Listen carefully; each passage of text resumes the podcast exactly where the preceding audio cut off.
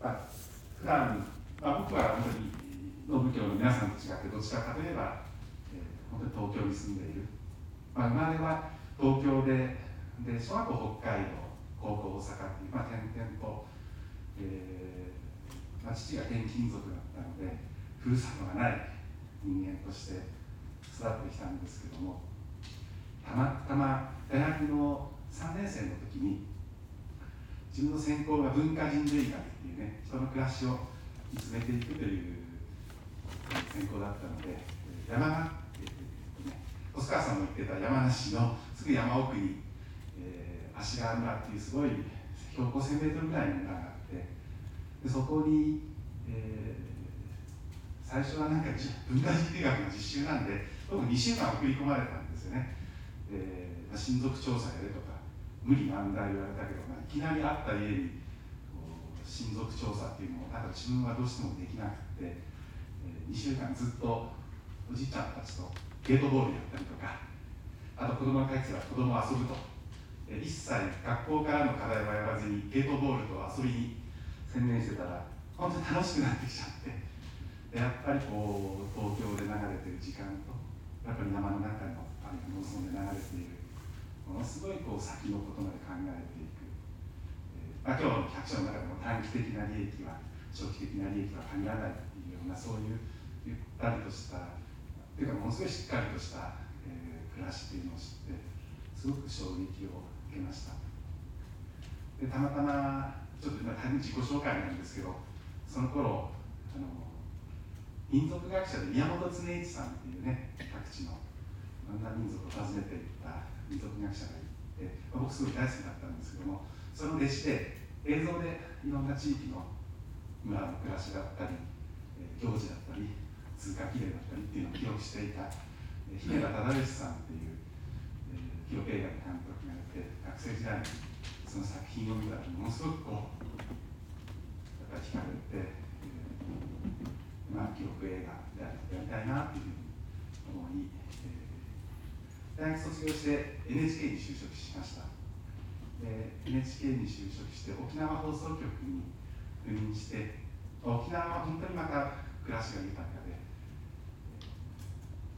まあ、なんかそれまでの人生と同じように山梨の村に行ったのと同じぐらい衝撃で壊されながらいろんなことを学んだんですけども、えー、いつかそういう、まあ、点としてはね山梨の村は知っている、まあ、沖縄も比較的いろんなところずいました。それから、えっとあ、僕は NHK はね沖沖縄から東京転勤した瞬間に適用できなくなってすぐ辞めちゃったんですけどね。辞めてそのさっき言った民族文化医療研究所の姫田さんに弟子入りしてそれからまあ一から勉強し直した感じなんですけども、まあ、点では例えば九州山地のね焼き畑の村、えー、一人だけ今完全な焼き畑をやってるおばあちゃんが、まあ、100歳になってやってそのおばあちゃんのところにずっと住み込みで取材するっていう点では随分いたんですけどやっぱりもっともっと広く普段食べてるものは焼き畑のものでもないし私が食べてるものを作ってる農業一般のをもっと知りたいな点の知識を本当に少しでも面にしたいなというふうにずっと思っていたんですけどもなかなかこう、えー、すぐにはできなかった。えーまあ、年が、まあ、間もなく59なんですけども、まあ、もう体力的に本当に一つド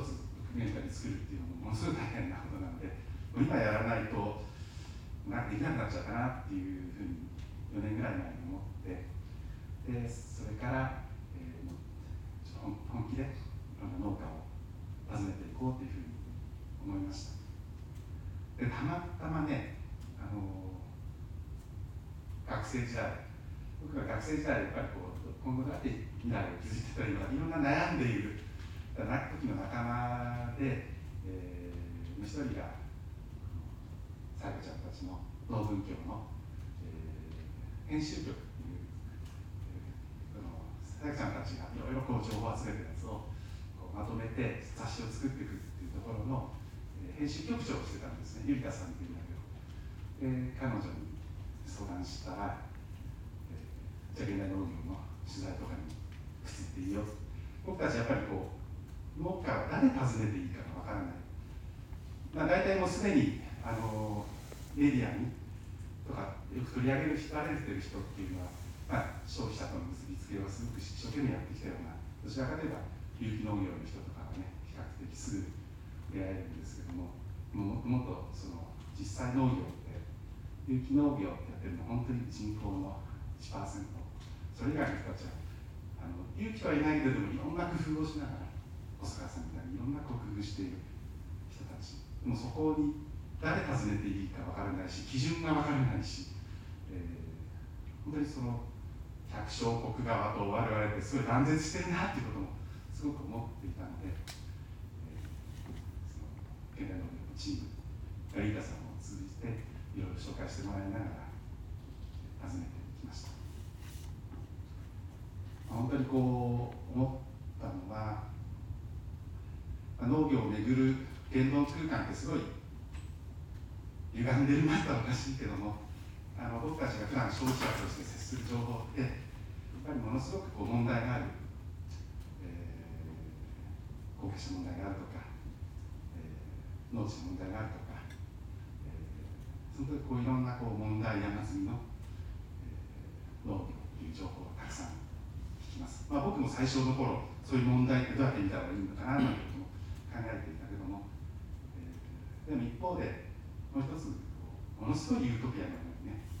えー、語っていくこんな理想的な世界がある。あるいは最先端のスマート農業どうだまあどっちスマート農業とあと逆に自給自足的などっちもあるけどすごく極端なユートピア的なあの、まあ、見方その中間が本当にないなというふうに改めて取材する中で感じました。で感じながら自分なりに農家から学んだことが百姓ってどういうことだったのか。そもそも百姓って放送禁止用語なんですけどね。あの NHK とかだと、まあ、プロデューサーが言っては使えるんだけど基本的には使っちゃいけないっていうね言葉なんだけどでもそれはすごく誇りに満ちた言葉でもある。でも多分その百姓っていう言葉が放送禁止用語になっていった背景っていうのは近代化っていう中で農業っていうのを一覧見て発想だったりとかそういうこともあるし。で戦後一貫として一貫してやっぱり、えー、放送なんかもねあの、まあ、東京の目線なんですよね。例えば去年、ね、NHK の番組ちょっと頼まれてやってた番組で山形県のあるわらべ歌が得意にねすごく大事な上手な上手なばあちゃんがいてでそのばあちゃんのわらべ歌をずっと記録してきたっていう真室川の。そのその人その人自身がもうすでに90歳のおじいちゃんなんだけどそのおじいちゃんについての簡単な短いドキュメンタリーを作った時に、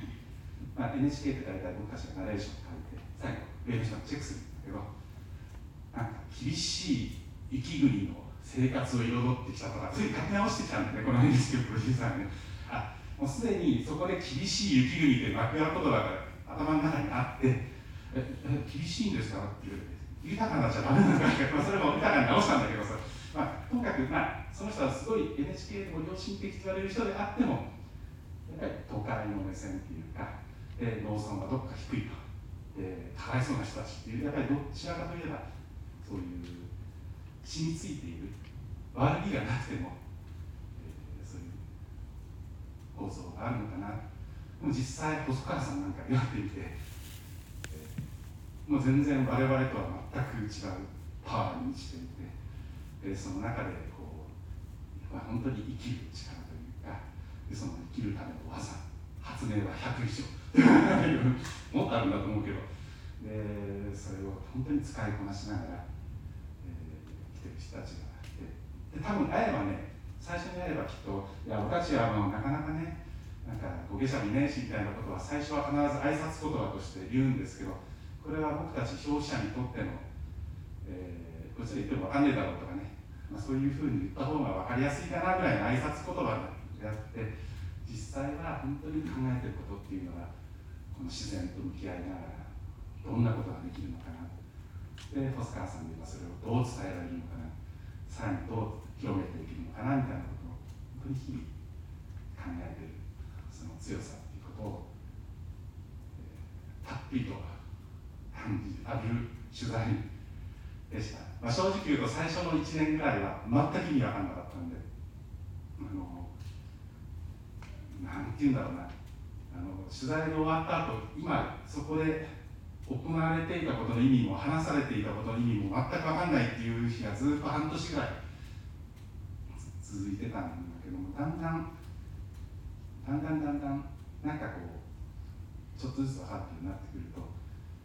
あのあまあ本当にこうその難しい言葉って植物のいろんなこう特徴だとかね、まつわることがすごく多いんだけどもそういう発想とかあの聞けば聞くほど面白いし、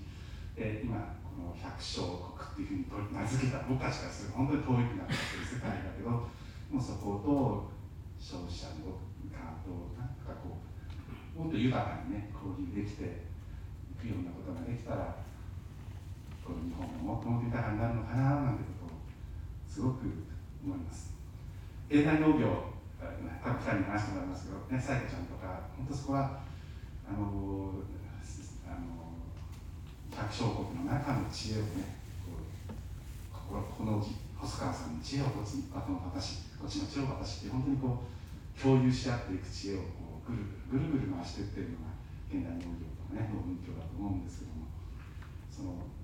ぐるぐる回っているこの知恵をもっともっとこう広がっていくような形になったらいいななんてことを思ってますしこの映画の上映ね上映活動の中でそういうことがより実現できたらなということも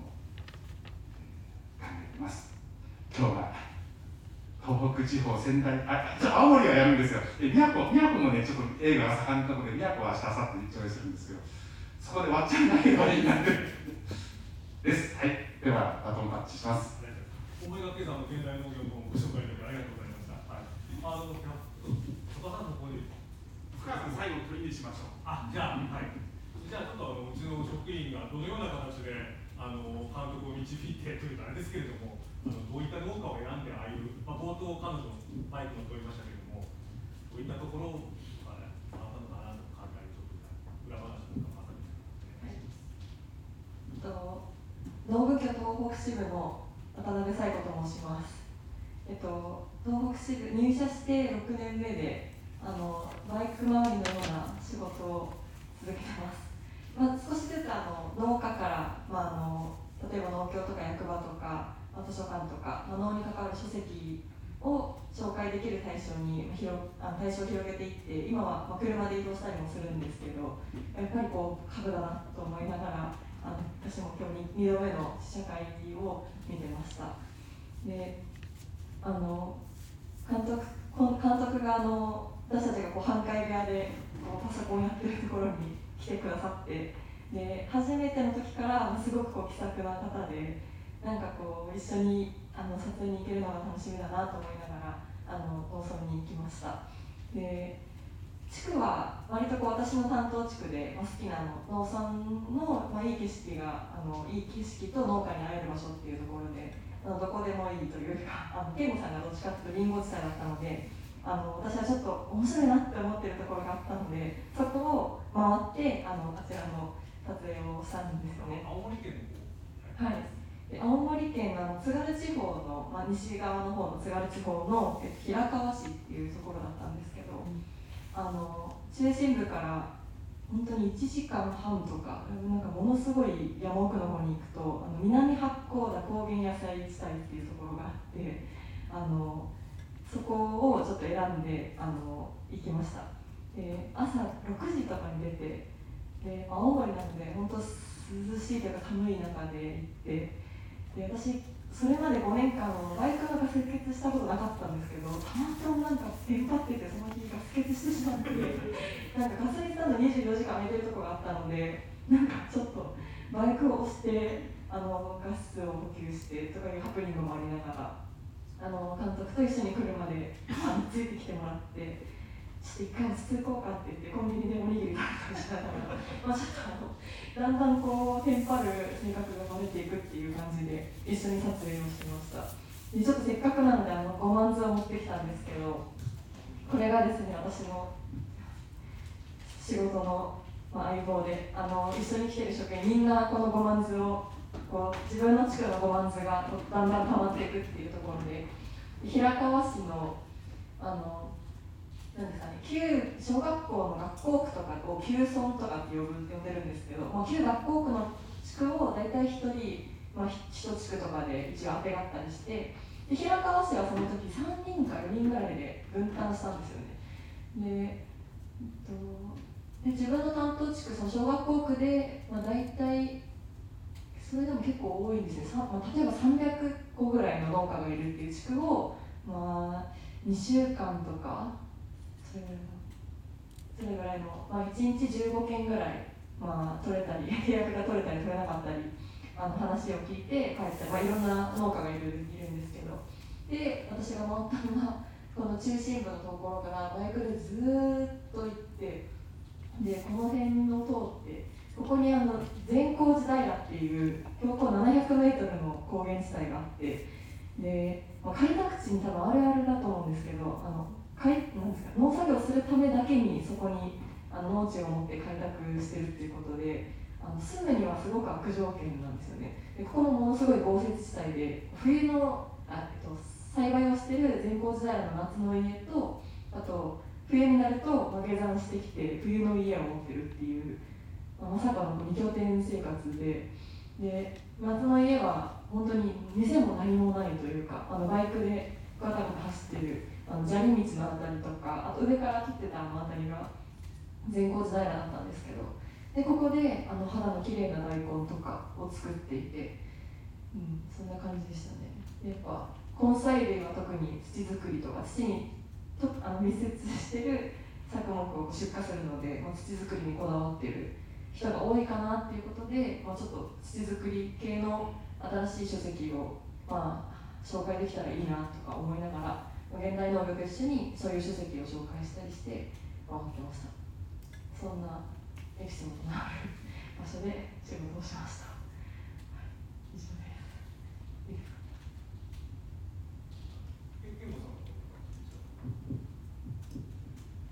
はい、えっ、とあ僕は東北市の、えー、と 7, 年7年目の渡辺健吾と申します。僕もあの青森県、えっ、と同じ大学に入って僕は黒石市っていうところに隣の市町村ですあのちょっと地図ないんであれですけども、まあ、弘前があって青森市があってあのちょうど真ん中に位置するぐらいのあの平間と山がこう隣接しているところなんですけどその山沿いにリンゴ地帯がこうあの連なっているというところですね。そこに僕があのえっと、30代ぐらいのあのリンゴの専業農家の方にあのお話に行ってそれであの監督と一緒に、えっと、あの日すごく暑い日でした僕はあの少しだけ映ってたんですけどもなかなか多分気づかれた方多分あのうちの職員でも難しかったかなっていう、はいまあ、それぐらいのあの8秒映ってるよ8秒間ぐらい映ってる8秒そうですね8秒間ですはいあの実際のですね、その多分撮影時間っていうんですかね、あれはあの何時間ですかね、2時間ぐらいずっと回されてましたよね。はい、なので、まあ、蓋を開けてびっくりしたんですけども、でもあの本当にあのなんですか監督はそのあの農家の方のそのすごい近くで撮る撮られるんですね、あれね。あの至近距離もですね、細田さん、これぐらいで撮ったんですよね、本当に。それがあの僕の中ですごい衝撃的でしてあの一応あの僕はあのその日やらないといけないことはやっぱりもちろん新しい習慣を紹介しないといけないっていうのとあともちろんそのその方のリンゴの取り組みを聞きたいっていう2つがあったんですけどももう全然集中できなくてですねあのもうあのその農家の方もすごいこうこんなに監督来るんだみたいな顔をされたと思うんですよね。ちょっとこう引いた瞬間が最初の2 3 0分ぐらいあってちょっと僕もそれを見ててなんかどうするんだろうってこう思いながらやってたんですけど。ただまあ最終的にはすごくあの3人でも話せるような感じにもなりましたしあのあの思い出深いあの日になりました、はい、契約取れあそうですね楽しみですねそんな感じあ多分でも皆さんねその普及の仕事って何かってもう少し大事な方がいいんだはい、そうですね。今あのそうですねえっ、と普及の仕事っていうのはあのまあ現代農業もあの現代農業をしあの知ってるよっていう方ちょっとあのよければ手を挙げていただけるとあすごい嬉しいですね。今日はあの何何何度も出てましたけれどもあの雑誌をですね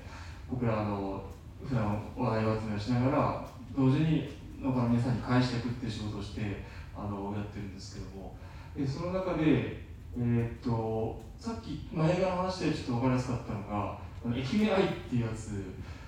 あのあれあのえっとえ名前の通り愛媛県で始まったんですけれどもあの映画の中では山形県のあの苗の農家が使ったと思うんですけどもこれもまさしく僕らがあの話題を聞いて本にしてそれを見てくれてあのやってみてよかったっていうそういうことだと思うんですけどもそれを日頃僕らがバイクに乗ってあのこのピーマン農家は今このあのアブラムシがいるからこのこういう方法で抑えられるんじゃないかっていうのをあのいろんなところ聞いてきたのをこう本を紹介しながら見せてでできればやってみてほしいっていうふうに伝えて、まあ、最初はあの農家の方も、まあ、急にやっぱり死んだものが急にやってほしいって言ってもちょっとこう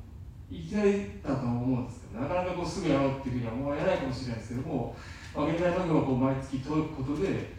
あちょっとやってみようかなっていうふうに思ってそれでお前がやったからあのダメ元でやったけどよかったっていうふうにこう言ってくれてそれがこうどんどんあのまた輪になっていくのかなっていうふうにあの思って僕はその普及の仕事をやってるっていう感じですね。はい、そんな感じですまあ、なんかいわばなんかこうその農家の中の知恵とかそういうの、えー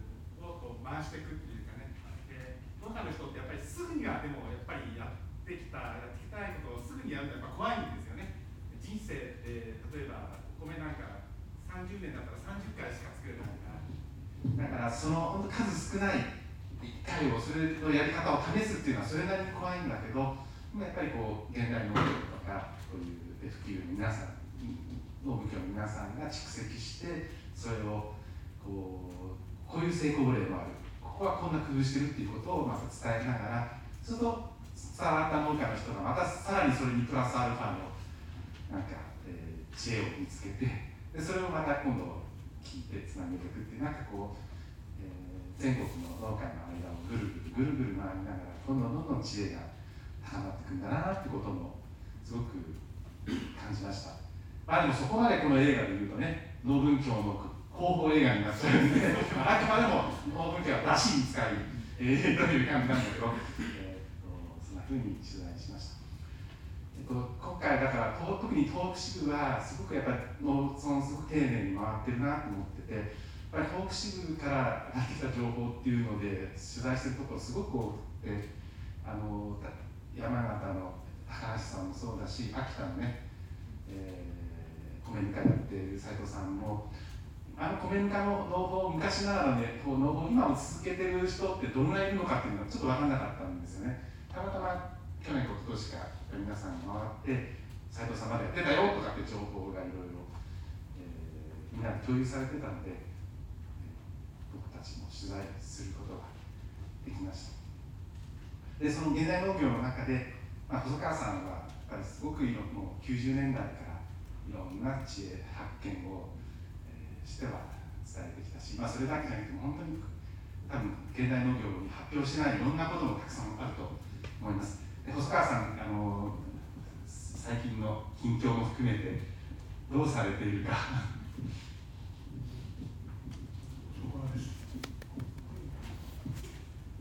言うてね私の方から喋るよりも皆さんからこうなんか聞きたいことがあったらば言ってもらえればと思いますそうですね。じゃあせっかくだから質問にしましょうねもうね。じゃあ、ちょっと、じゃあ、いいですかね。質問とかございますか。まあ、うちの職員も含めて、はい。ぜひ。なければ、ちょっと、あ、恐れ入ります。あのお名前とですねあの簡単でよろしいので、まあ、ご所属を教えていただけますか？すみません、仙台農業園芸センターの坂本と申します。今日は本当にありがとうございました。えー、お父さんは山梨にお住まいということで、山梨からあの自分の生まれ故郷の福島県の南相馬市に6月に戻ってきました。あ、戻ってこれた。やっぱり今も畑を再開されてらっしゃる。えっと今レタスと白菜とかぼちゃええあの生活が大変なんでま あ、僕の大変だと思いますんで、あれだと思う。お体気をつけてもらってですね。あの、ただって、たたうただ、ただですか？ただの目あれ、トゲはあるんですか？あれ。なんかあんまり目立たなかったんで、葉っぱはね葉っぱの両脇に1個2個3こんな感じ。その痩せ量にも少なそうな感じですけど少ないです。けどもうあの園芸店で売ってるタラの木のトゲなしっていうのがあるんですけど、はい。ちょっと離れてみればそれと間違うそんな感じで。その園芸店のやつは食べると味がないんです。あ私のやつはあの実際天ぷらやっても料理屋さんでも使ってもらってたんですごくいいやつです。これはあの35年ぐらい前に発見したやつであの少し残ってたんですよ。震災前に。それを山梨に持って行って増やしてまた持ち帰ったいや今もこれから出てくる。またやりますあ、じゃあ楽しみに、はい来年から、はいぜひ頑張っていただいて。まだあの非近所病にならないで、そこまで頑張ります。ありがとうございます。あと逆にうちの仙台農業園芸センターではですね、いろいろやっぱり農家さんといろいろ一般消費者との間の掛け合いをあ橋渡しじゃないですけれども、やろうとするときに、まあ、こういう映画を媒体としたやり方もあるのかなというのと、まあ、割性的な部分で農家さんが直接販売するようなきっかけ作りとかあるんですけども、どうしてもなかなかですね、農家さんとの距離感が近くなっていかないような区域がどうしてもあるのかなとあの思うんですけども逆に松川さんなんか一度来ていただいてお話をしていただくとか そういった機会とかそういうのなかなかねお母さんはお忙しいからなかなか時間取れないでしょうけどもそういったあーそうね自分でじーっとやってる。もう人に言わない。成功して何年か経ったら、マスコミを呼んで発表する。前もあの実はテレビには100回ぐらい出るんです。福島県では。それで今回も現代農業さんには電話して来てもらった。長野県では。そういう手法を持ってやってたんで、成功したらすぐ電話したり、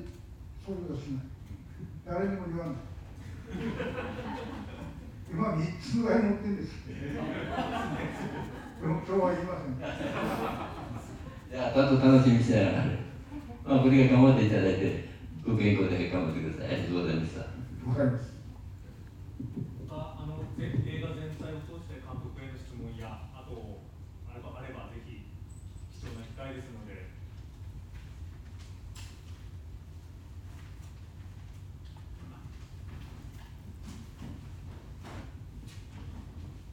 福島県二本松市から参りましたすみと申します。柴田監督の作品は実は5月に姫ゆりの映画上映も見させていただいて今回あの今日もご縁があって来させていただきました。私はすごくあの共有財産っていうことの考え方ってすごくこれからますます重要になってくるなと思っていてその虫とか三大地とか種もそうですけどなんかそういったものをなんか一部の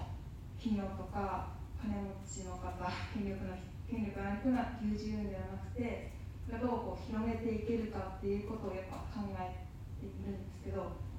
なんかそういう一つの視点からなんかそのどうまあ、この映画一つの作品もそういう財産としていろんな方に広がると思うんですけどなんかそこを、まあ、私も考えている一つの視点だったのでなんか皆さんに最後映画の中最後の方に問いかけているあなただったら何ができますかっていうことも含めてなんか監督ご自身のお考えとかもお聞きしたいなと思って。あと、えー、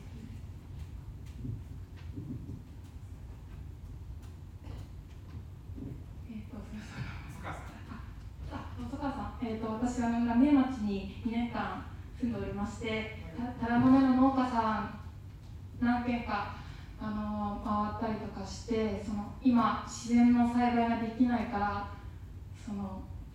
ハウスの中での栽培をやっている方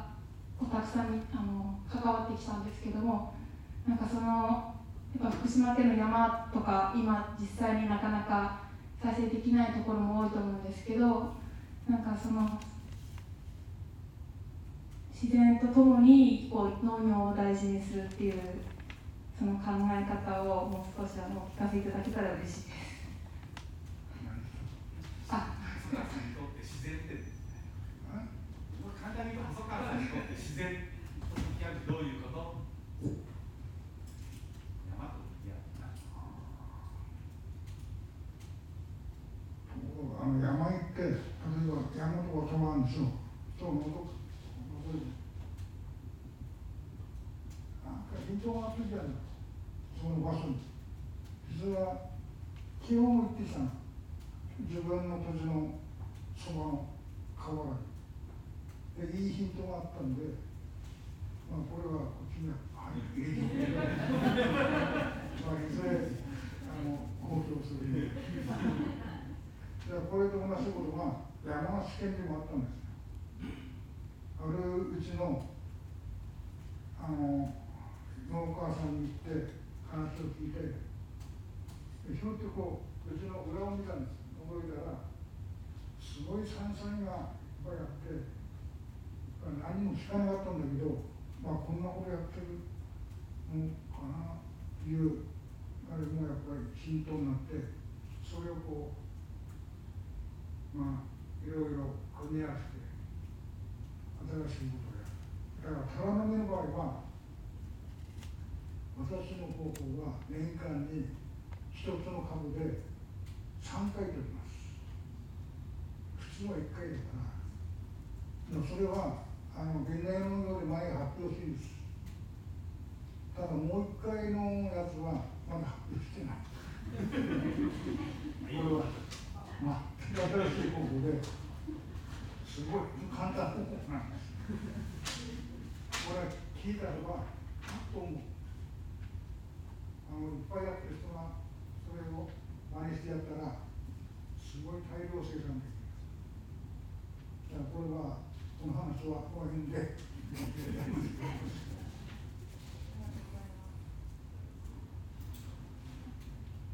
あ本当に細川さんはもう抽象的じゃなくてもう具体的にいつも向き合いでね僕細川さんと一緒に実際山行ったんですよ福島の。あの浪江のすぐ隣なんですね。あの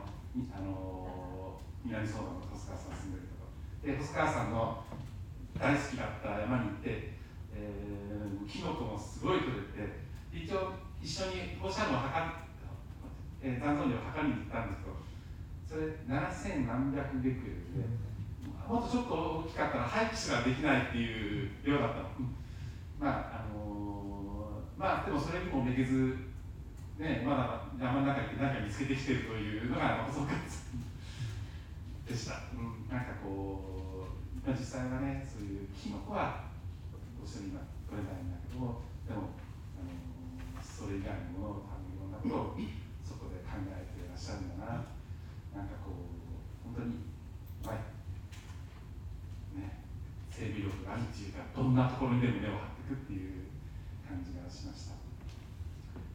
あの映画ね、さてどうするって、ね、あのー、そう、それぞれ本当にみんないろんなやり方が、考え方があるし、結論が全然ないです。僕自身は、うん、まあちょっと、あの、自分が住んでるところが東京でも意外と外れの方でもあってあの畑がたくさんあるところなんで今年の春から畑借りて、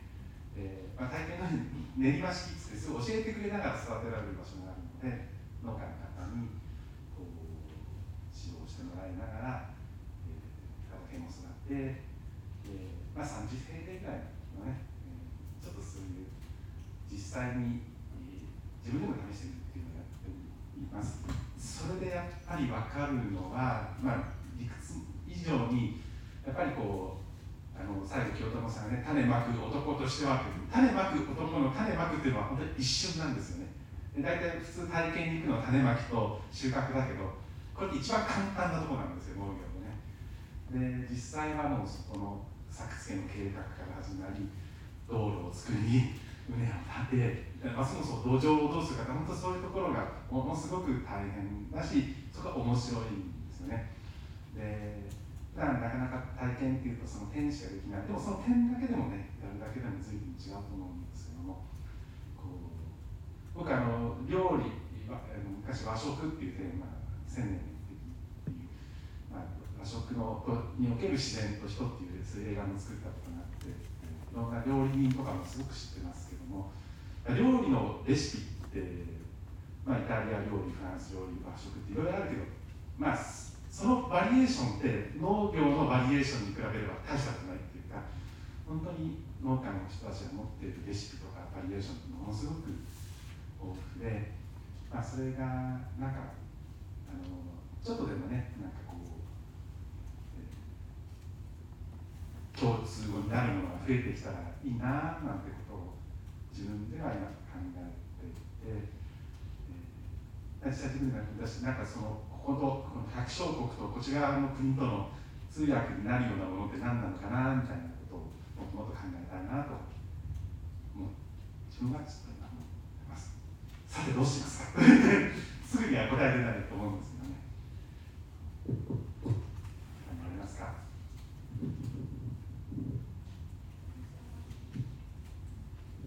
じゃあはい、ありがとうございました。すいません、もうお時間の関係じゃあちょっと山形から来た人に聞いてもいいでしょうか。松井さん何か質問意見ありますか？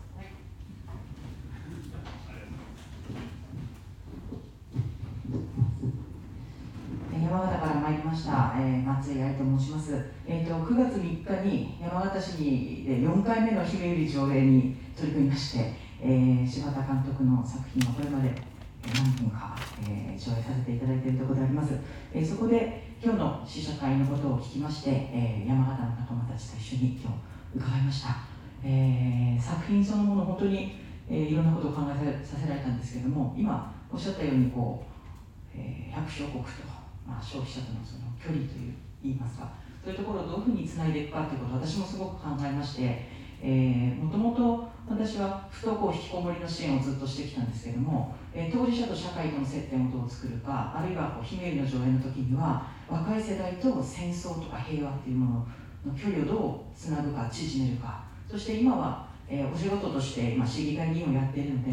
えー政治と、えー有権者をどうつなぐかってことをいつも考えてるんですけどもこの度もその、えー食とか脳っていうものを考えた時に、えーどんなふうな手を使ってというかツールを使ってつないでいくべきかってことを改めて考えました。でこれまでも、まあ、山形はそれこそ在来作物がゆ豊かで「えー、よみがえりのレシピ」という作品もね、えー生まれていますし、え種を守るとか、えーその土地にしかないものを守っていくっていうような視点でいろんな上映活動も行われてるんですけどもなかなかやっぱりこう広がりが難しくて、えーとても関心のある人はどんどんどんどんその世界を掘っていくと。でも一方で全く無関心な人そのままになってる。でここのやっぱり断絶っていうのもすごく私は危惧していて、えー今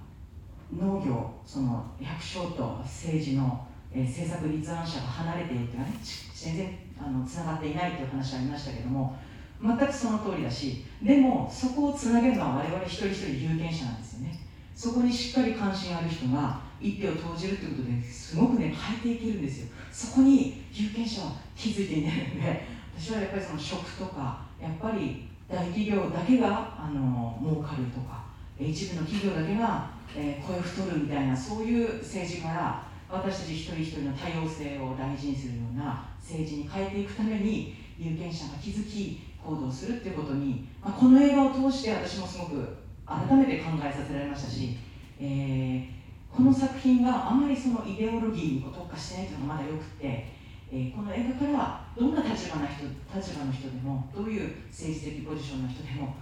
等しく考える機会を得ることができる作品だと思いますのでそうした意味で山形でどんな上映活動ができるかなということをすごく考えながら体験しました。本当にありがとうございました。ありがとうございます。あ本当にもう自分としてはもうあの農家ももう、えー、JA の人から有機農業の人からもいろんな別に誰に偏りなく本当に取材したいなと思ったし、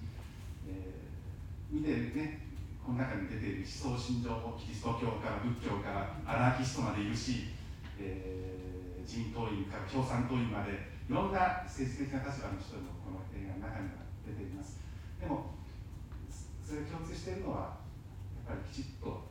大臣に向き合ってるでしょとしっかり作ってるっていうことなんですよね。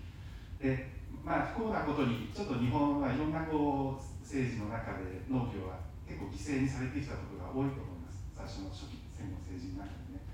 何か、えー、政令が出るたんびに農家の中で分断が起こり例えば、えー、米を作っていたいと思っても作れなくなっていくでその時どうするか。あるいは種をめぐってもそうだし、えー、この自由輸入化自由化をめぐってもああるいはこの地域はどういう作物を作るのかって産地にするってこともめぐっても、まあ、なんかいろんなこう政治的な何かが出るたんびにそこでいろんな翻弄されるっていうか分断されていくっていうことが戦後70何年続いてきてると思うんですよね。なんかそこをこう分断されちゃってるとこはどっか本当にこうつながってほしいなっていうかね、えー、なんかこうせっかくでもあそ一つだけすごい印象的に残った言葉がこの映画になってないんだけど伝えたいなと思ったのがこの映画で横田さんって大規模ね、えー、すごい面積に作ってる農家の方がいますよね、あ、ちなみに彼もね東日本大震災ですごい大打撃を受けて、えー、彼は北茨城県だったので北関東なんですよね。で北関東だという理由でそれまでずっとこうインターネットを通して、えー、買ってくれた、えー、お客さんが9割辞めちゃったんです。お米だからもう東日本大震災の前の秋に取れてるものです、えー、だけどそのお米すらやみたいな感じのお客さんがですまあ本当にすごい被害を受けてるんだけど、まあ、だから彼は今すごく遠い目に見えないお客さんじゃなくて本当に地域っていうのをすごい大事にしてるんだけど彼があのこの映画、横田さんとか子供も随分映ってるしで半端ないちょっと時間最初あのコロナの中でウェルカムだったのは一番ウェルカムだったのは横田さん。全然気にしないでいつ来てもいいって感じだったんでほぼほぼ毎日行ってたんだけど、えーとまあ、だからちょっと横田さんには完成前に見せた方がいいかなと思って、えー、見てもらったんだけど、まあ、彼すごく、映画を通して、まあ、若い人にやっぱりこう農業どうしても作業になっちゃってる。学校で教える農業って作業、えー、作業とか段取りしてるけどやっぱり植物を観察して育てるんだってことを本当は学校でも教えてほしいなって言ってたんだけど最後にどうしても農家同士が集まるとなんか俺はお前とこう違う俺はこう違うっていうね自分の違いをアピールして、えー、俺が俺がなって批判したんだと。まあそういう歴史もたくさんあるしね。なんだけどあの本当はやっぱり農家の中でも自分たちの共通点共通するのって何なんだろうっていうことを一緒に話さなくちゃいけないんだろうなってことを彼はすごくしきに言ってましたで細川、えー、横田さんにじゃあ一番本当に集まった時って横田さんが集まみんな集まった時彼が議長をやる時はともかくそういう共通点をみんなで語るようにしてるっていうふうに言ってるんだけど何が一番最大の共通の関心ですかって言ったら、まあ、後継者って言ってましたねやっぱりこの後継者っていうことはもう全ての農家が